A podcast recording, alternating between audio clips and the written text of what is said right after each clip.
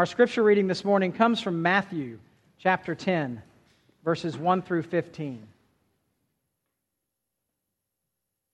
Matthew writes, And he called to him his twelve disciples and gave them authority over unclean spirits to cast them out and to heal every disease and every affliction.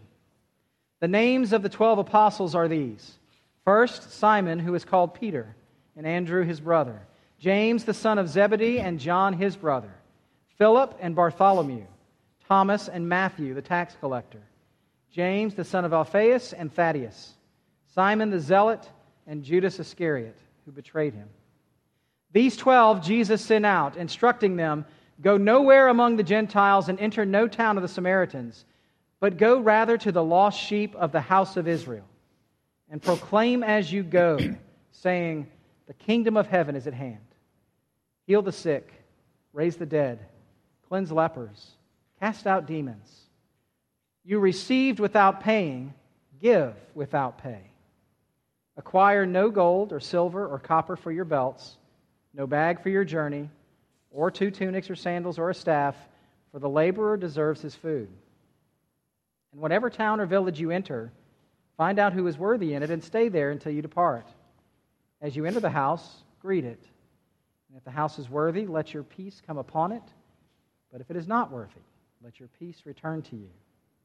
And if anyone will not receive you or listen to your words, shake off the dust from your feet when you leave that house or town. Truly I say to you, it'll be more bearable on the day of judgment for the land of Sodom and Gomorrah than for that town. The grass withers, the flowers fade, but the word of our God will stand forever.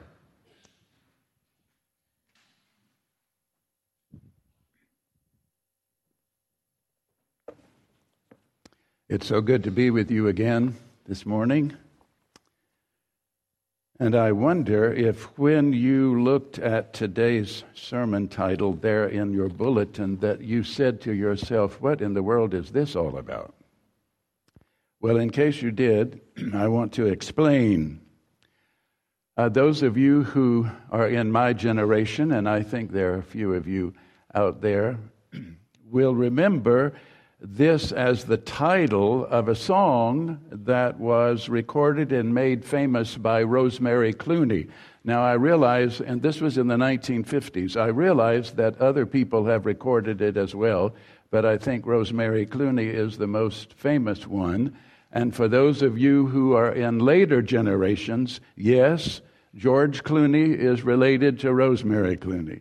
Uh, he, she was his aunt. Uh, listen to some of these lyrics from the song that she sang. Come on to my house, my house, I'm going to give you candy. Come on to my house, my house, I'm going to give you figs and dates and grapes and cakes. Come on to my house, my house. I'm going to give you everything. Well, that's just some of the lyrics of this song. It was written by a man by the name of Ross Bagdasarian and his cousin William Saroyan. The melody is based on an Arminian folk song. Now, I'm not saying Armenian here, I'm saying Armenian, like the country Armenia. And the lyrics reference traditional Armenian customs of inviting over relatives and friends and providing them with a generously overflowing table of fruits, nuts, seeds, and other foods. Now, again, in case you're wondering why I chose a song title for a sermon title, the reason is this because the passage that we have just heard, the passage that is before us, among other things, is basically about saying to people, Come on to my house. In other words, it's about the practice of hospitality. And that's what I want us to think about this morning as we look here at these words from Matthew chapter 10. At the beginning of this chapter, we find Jesus calling his 12 disciples to himself, and he gives them authority, which is power and the right to exercise it authority over unclean spirits, as well as authority to heal, heal every sickness and infirmity. And after Matthew names these 12 apostles, he tells us that Jesus gave them a charge before sending them out. A charge being that which entrusts someone with a task as a duty or responsibility. And part of that charge is what we are looking at today.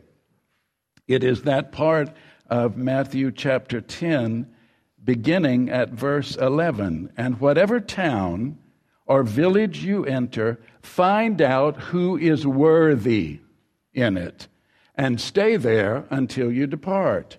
As you enter the house, greet it, and if the house is worthy, let your peace come upon it. But if it is not, if it is not worthy, let your, repeat, your peace return to you. It is likely that when the apostles, going two by two, would arrive in any town, they would preach in the open at first.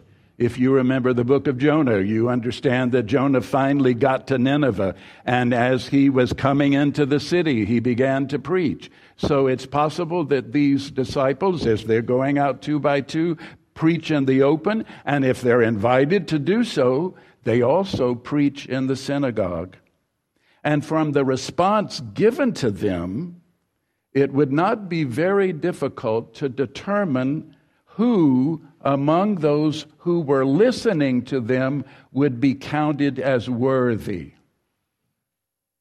That's the word that is used here by our Lord. In other words, those who would be deserving to provide lodging for them.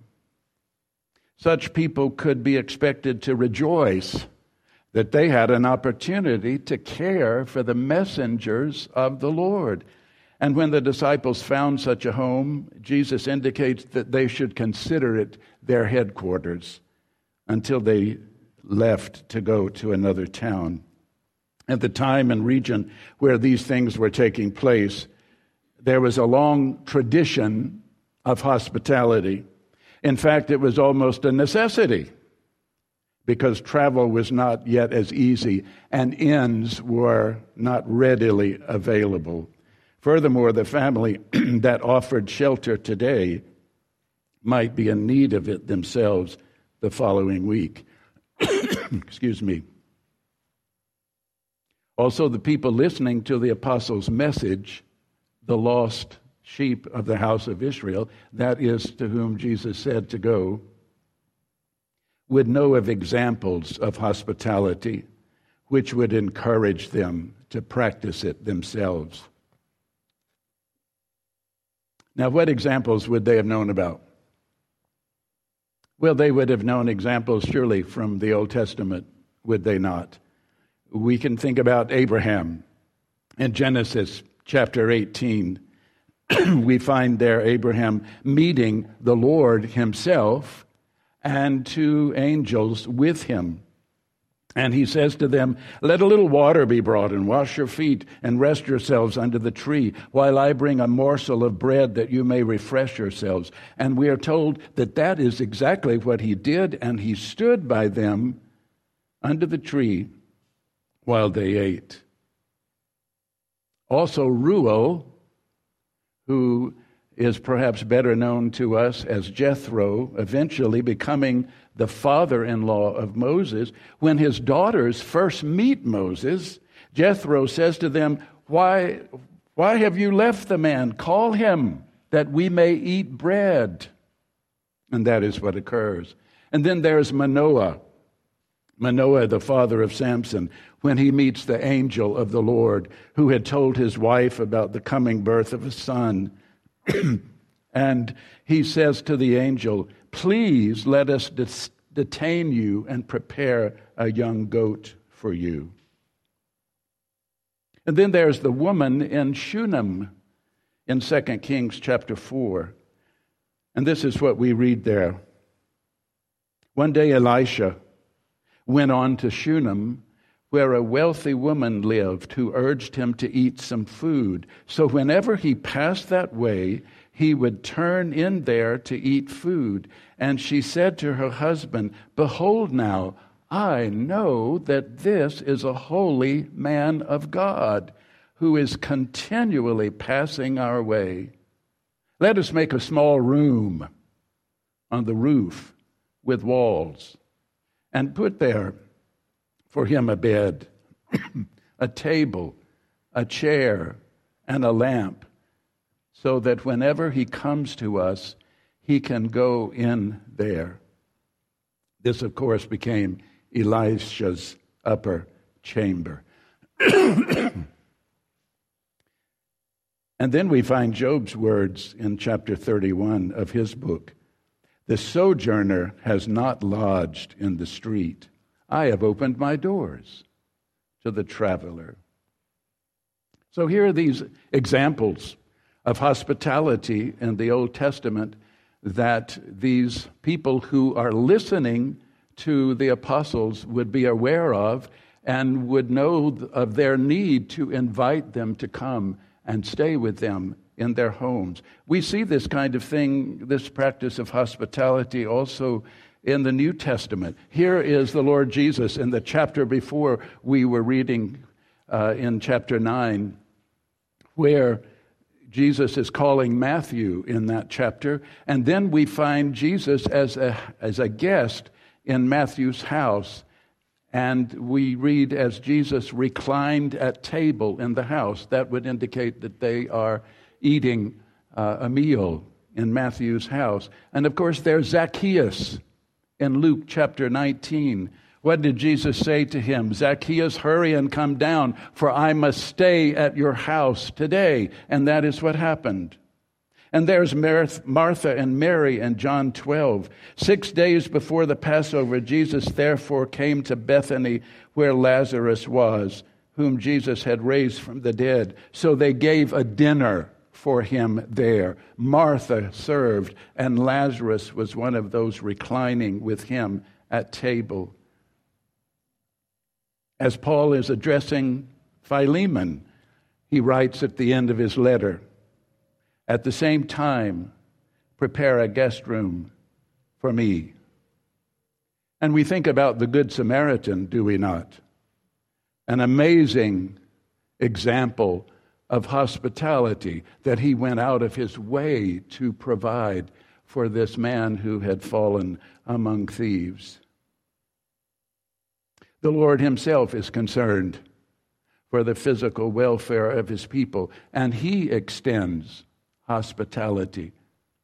We find him feeding the 5,000, we find him feeding the 4,000.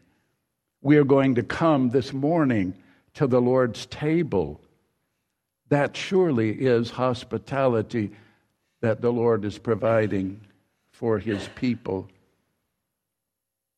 But you know, if we keep going in the scripture, we understand that it is something that we don't only see as examples, and I've mentioned a number of them, and I could certainly mention more.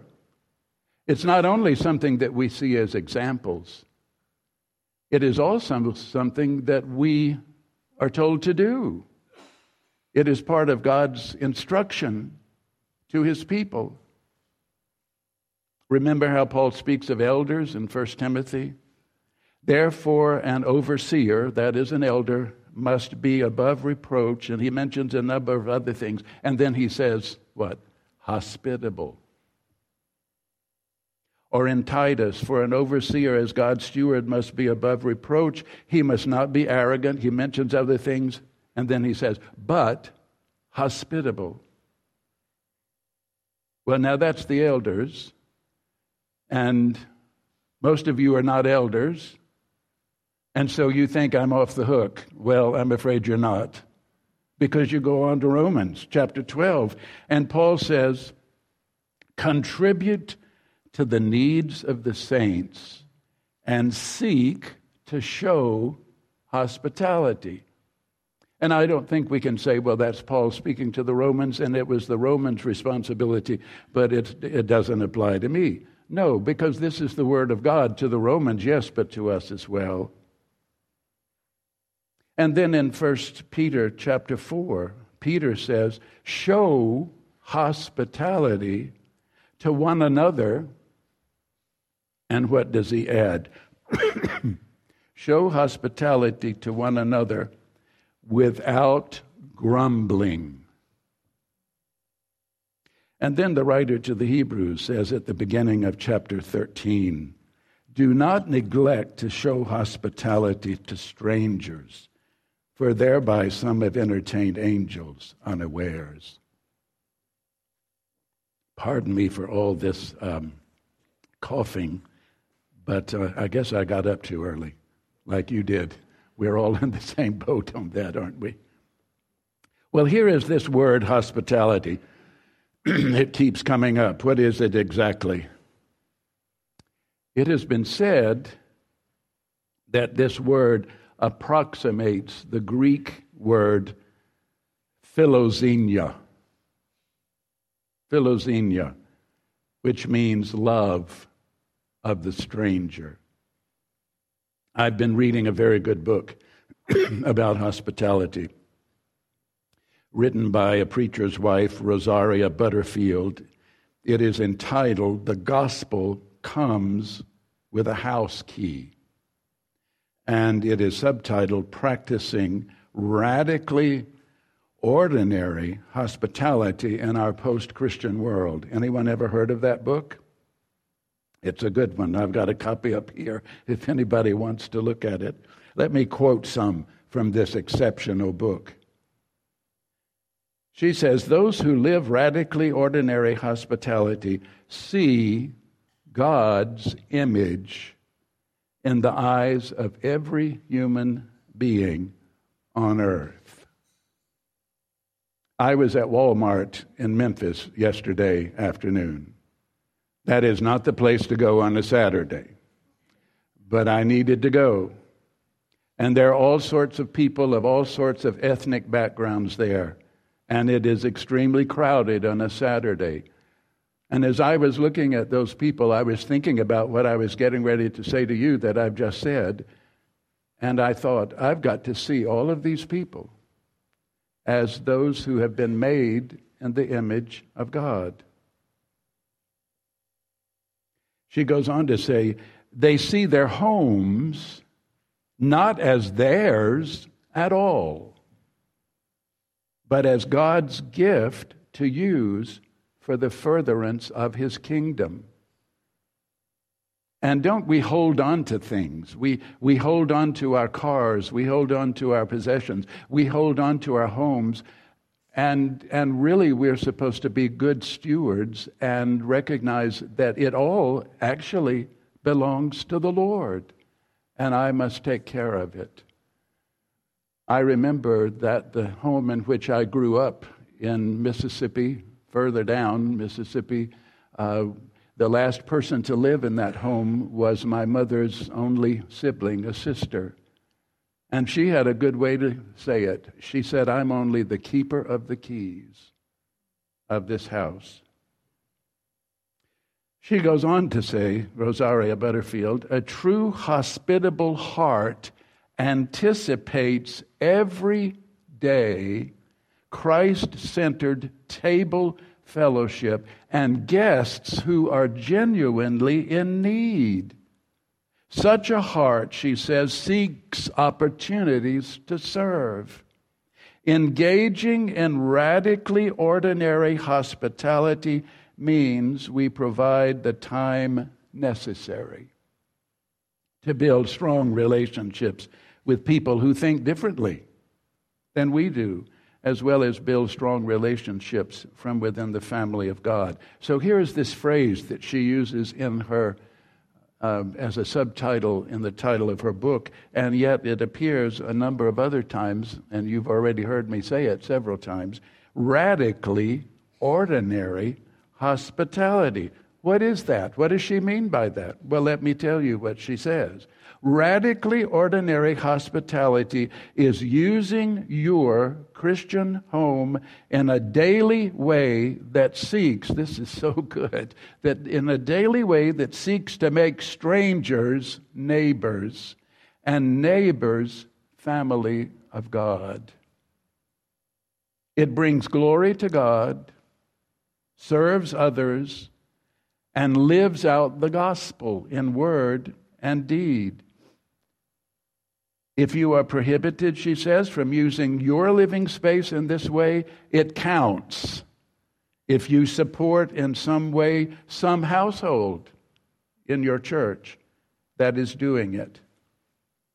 The purpose of radically ordinary hospitality is to build, focus, deepen, and strengthen the family of God, pointing others to the Bible believing local church and being earthly and spiritual good to everyone we know.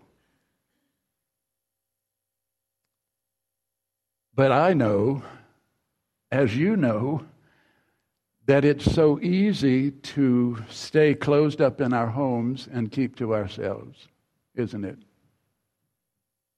After all, we have very long days. We have hard days at work. We have hard days at school. There, there are many things that we need to deal with as a family.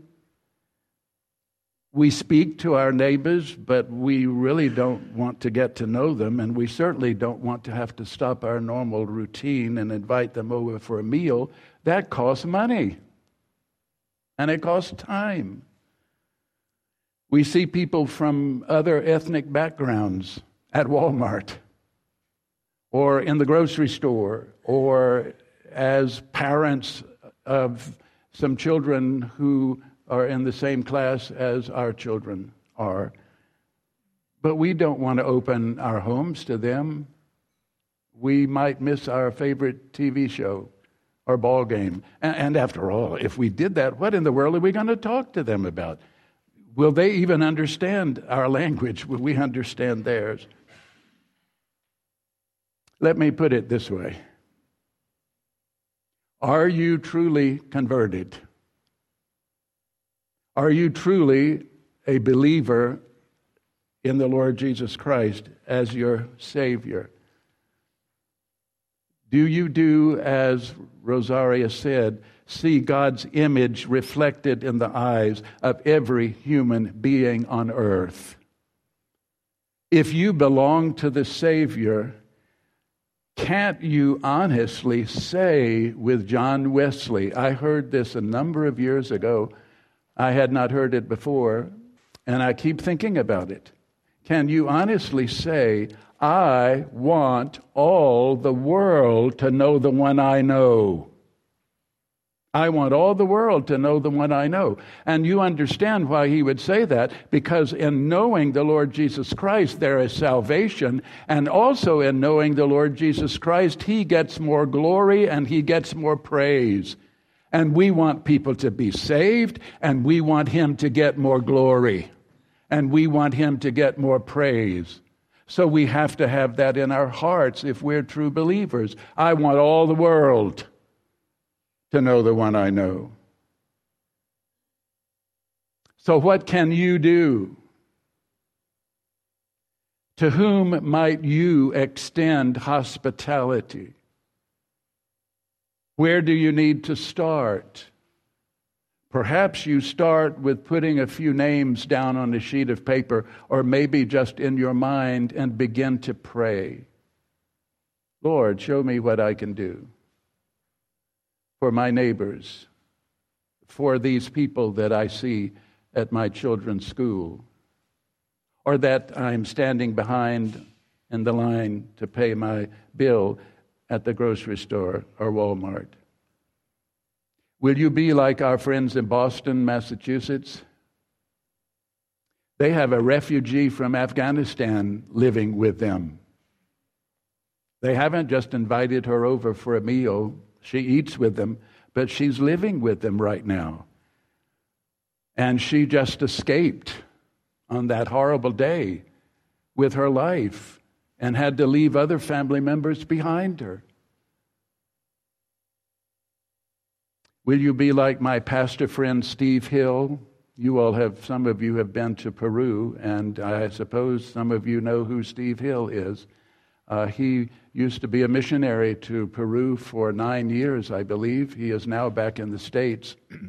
I knew him when I was doing campus work at Mississippi State, and he was not only a student, but then became one of my uh, first male interns and Steve Hill and his wife Diane are building a ministry house in the country near Blue Mountain. There was an article about him in the Tupelo uh, newspaper several weeks ago, or maybe even months ago. And I want you to hear what he says.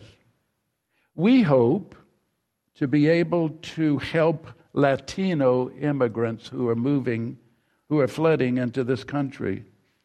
They don't have any place to go. And they often end up on the street. We hope to be able to teach them English and the Bible and some basic job skills. We want to give them a safe place to land and a solid place to launch from. Well, for the time being, Steve and Diane will live downstairs in this house which is not yet completed, but they're still working on it. And then they have two bedrooms upstairs with a full bath that they will use for their ministry. And eventually, they say they would like to get some shipping containers to build dormitories to house Latino families on their property and build a multi purpose center for cooking, dining, training, and worship. Steve says it makes me tired thinking about it sometimes. But if we can help one family or two families, that's our goal. If the Lord is willing, we will finish our years in this manner. To God be the glory, he says. Well, most of you haven't been missionaries to Peru, and most of you don't have that attitude about building a house and bringing other things and having people live. But this is just an example of what can be done. I'm, I want to get a little personal here. I'd like for you to be in prayer for me because I have a friend living next door to me who's about to move away. He's only been there well, he hasn't even been there a year. He's living in a rental house with his wife and his son. And his name, he's from Brazil, and his name is Luiz, L U I Z. And he is the nicest guy I almost have ever met. And I don't want him to move away. He's found a house that he, can, that he has purchased uh, there in Germantown. And he knows I don't want him to leave. And he and I talk all the time uh, when I see him outside and when he sees me. And we have even invited him to Independent Press for a Christmas carol sing. But I have never talked to him about the Lord. And I want to do that. I must do that. I, I am anxious to do that. And I hope tomorrow to take some hot muffins over to his house and ask him to give me some coffee and tell him I want to visit with him so that I can begin to talk about the Lord Jesus to him. I would appreciate your prayers for me, but especially for Luiz. I love that guy, and I want him to be in glory with me. And you would love him too if you met him, I can assure you. The most, one of the most outgoing people I've ever known. Pray for Luiz. Well, I want to read a short story to you. And it interestingly takes place in the country from which Luiz comes. It goes like this The small house was simple, but adequate. It consisted of one large room on a dusty street. Its red tiled roof was one of the many in this poor neighborhood on the outskirts of the Brazilian village. It was a comfortable home. Maria and her daughter Christina had done what they could to add color to the gray walls and warmth to the hard dirt floor. An old calendar, a faded photograph of a relative, a wooden crucifix. The furnishings were modest a pallet on either side of the room, a wash basin, and a wood burning stove. Maria's husband had died when Christina was an infant. The young mother, stubbornly refusing opportunities to remarry, got a job and set out to raise her young daughter. And now, 15 years later, the worst years were over.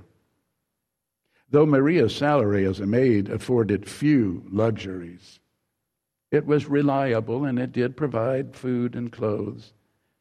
And now Christina was old enough to get a job to help out. Some said Christina got her independence from her mother. She recoiled at the traditional idea of marrying young and raising a family. Not that she couldn't have had her pick of husbands. Her olive skin and brown eyes kept a steady stream of prospects at her door. She had an infectious way of throwing her head back and filling the room with laughter. She also had that rare magic that some women have that makes every man feel like a king just by being next to them but it was her spirited curiosity that made her keep all the men at arm's length. She spoke often of going to the city. She dreamed of trading her dusty neighborhood for exciting avenues, avenues and city life. But just the thought of this horrified her mother. Maria was always quick to remind Christina of the harshness of the streets. People don't know you there. Jobs are scarce, and the life is cruel. And besides, if you went there, what would you do for a living? Maria knew exactly what Christina would do or would have to do for a living. That's why her heart broke when she awoke one morning to find her daughter's bed empty. Maria knew immediately where her daughter had gone. She also knew immediately what she must do to find her. she quickly threw some clothes in a bag, gathered up all her money, and ran out of the house. On her way to the bus stop, she entered a drugstore to get one last thing pictures. She sat in the photograph booth, closed the curtain, and spent all she could on pictures of herself. With her purse full of small black and white photos, she boarded the next bus to Rio. Maria knew Christina had no way of earning money. She also knew that her daughter was too stubborn to give up. When pride meets hunger, a human will do things that were unthinkable before. Knowing this, Maria began her search bars, hotels, nightclubs, any place with the reputation for streetwalkers. She went to them all, and at each place, she left her picture taped on a bathroom window, mirror, tacked to a hotel bulletin board, fastened to a corner phone booth, and on the back of each picture, she wrote a note. It wasn't too long before the money and the pictures ran out, and Maria had to go home. The weary mother wept as the bus began its long journey back to her small village. It was a few weeks later that young Christina descended the hotel stairs. Her young face was tired. Her brown eyes no longer danced with youth, but spoke of pain and fear. Her laughter was broken. Her dream had become a nightmare. A thousand times over, she longed to trade these countless beds for her secure pallet. Yet the little village was in too many ways too far away. As she reached the bottom of the stairs, her eyes noticed a familiar face. She looked again, and there on the lobby mirror was a small picture of her mother. Christina's eyes burned and her throat tightened as she walked across the room and removed the small photo. Written on the back was this compelling invitation Whatever you have done, whatever you have become, it doesn't matter. Please come home. And she did. And isn't that exactly what our Lord says to us in his great offer of salvation? Whatever you have done, whatever you have become, it doesn't matter. Come home. Come to me, all who labor and are heavy laden, and I will give you rest he says. Take my yoke upon you and learn from me, for I am gentle and lowly in heart, and you will find rest for your souls. And doesn't it remind us of that chorus from that hymn? Softly and tenderly, Jesus is calling, calling, O sinner, come home. What an amazing word, home. We say it and we are carried way back, aren't we, to our childhood perhaps and the way we were brought up. And it's what the Lord offers to all who come to Him. You know, I have been thinking, of course, about this sermon for a while, and I've thought, the Lord Himself provides hospitality in this world that He has created, hasn't He? I tend to love beautiful flowers, and I went looking for what I hoped to find the other day, and I found some blue hyacinths and yellow daffodils. And together, what an arrangement they can make. And then there's an avocado that I'm using to make some guacamole. And I'm just amazed at an avocado. And it is soft on the inside, and yet the outside is completely like leather. And here is this seed in the middle that is as hard as it can be and perfectly round. And then there's a banana what a, a marvelous fruit that is. You don't even have to wash your hands to eat it, and it's readily available for you. The Lord has given us such amazing creations, and He, in the midst of all of this, is offering hospitality in them. And yet, think of that which is coming the hospitality that is coming for all who belong to him. Surely goodness and mercy shall follow me all the days of my life, and I shall dwell where? In the house of the Lord.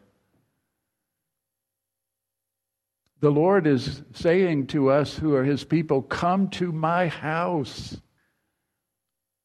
And because of Jesus and his great atonement in our place, in the place of his people, we are welcome. We are invited. We are welcome. We can go there.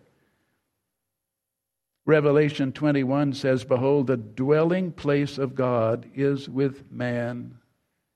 He will dwell with them, and they will be his people. And God himself will be with them as their God. Imagine it. It is extraordinary that the creator of everything that we see around us and of ourselves and of all the others of us here desires to be in fellowship with us and to live with us and to have us live with Him in the new heaven and the new earth. Only those who have been brought into the kingdom by the work of the Holy Spirit, opening eyes and opening ears and opening hearts, can truly understand that. And what of the city in which we are to dwell? Well, again, Revelation 21 says that the foundation of the walls of the city are adorned with every kind of jewel jasper, sapphire, agate, emerald, onyx, carnelian, chrysolite beryl, topaz, chrysoprase, jacinth, amethyst, and the 12 gates of the city, 12 pearls made of a single pearl, and the street, pure gold, like transparent glass. But the book of Revelation doesn't only speak of an eternal home, it also speaks of a meal in chapter 19, we read these words Blessed are those who, invite, who are invited to the marriage supper of the Lamb. Think of that. Isn't the Lord God the supreme host? Doesn't he offer the most wonderful hospitality possible, both in this world and in the next? Indeed, he does. And it has all been made possible, as I've already said, by the perfect life and atoning death and glorious resurrection and ascension of our dear Lord and Savior, Jesus Christ.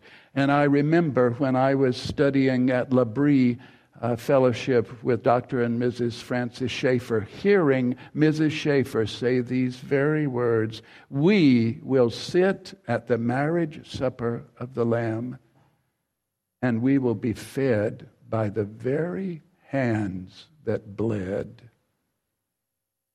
And we'll see the scars because they're still there in his hands and his feet and his side.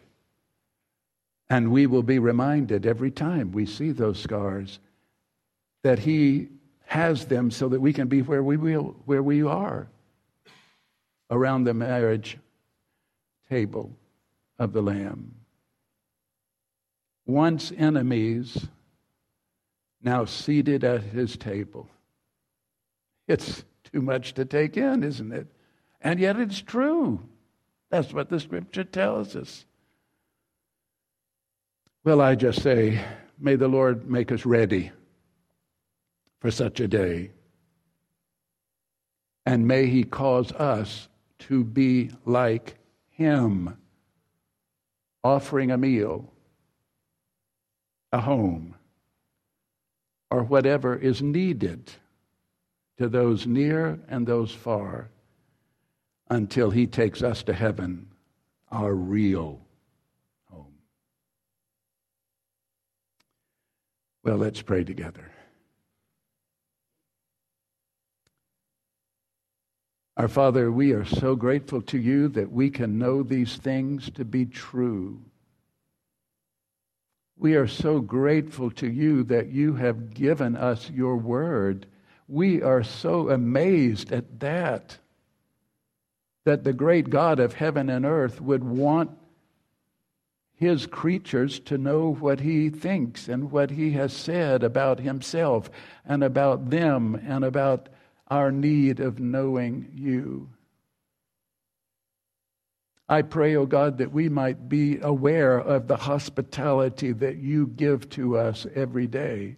I pray that we might be aware of the hospitality that comes to us in knowing the Lord Jesus Christ and will be with us forever and ever and ever in the new heavens and the new earth. And I pray, O oh Lord, that you would help us as your people to take seriously your word and to break out of our comfort zone and to begin at least to think and to pray about how we may make strangers neighbors and neighbors the family of God. Oh Lord, give us each one a heart for Christ and for your children. And help us, O oh God, to want indeed all the world to know the one that we know. And so we pray in Jesus' name. Amen.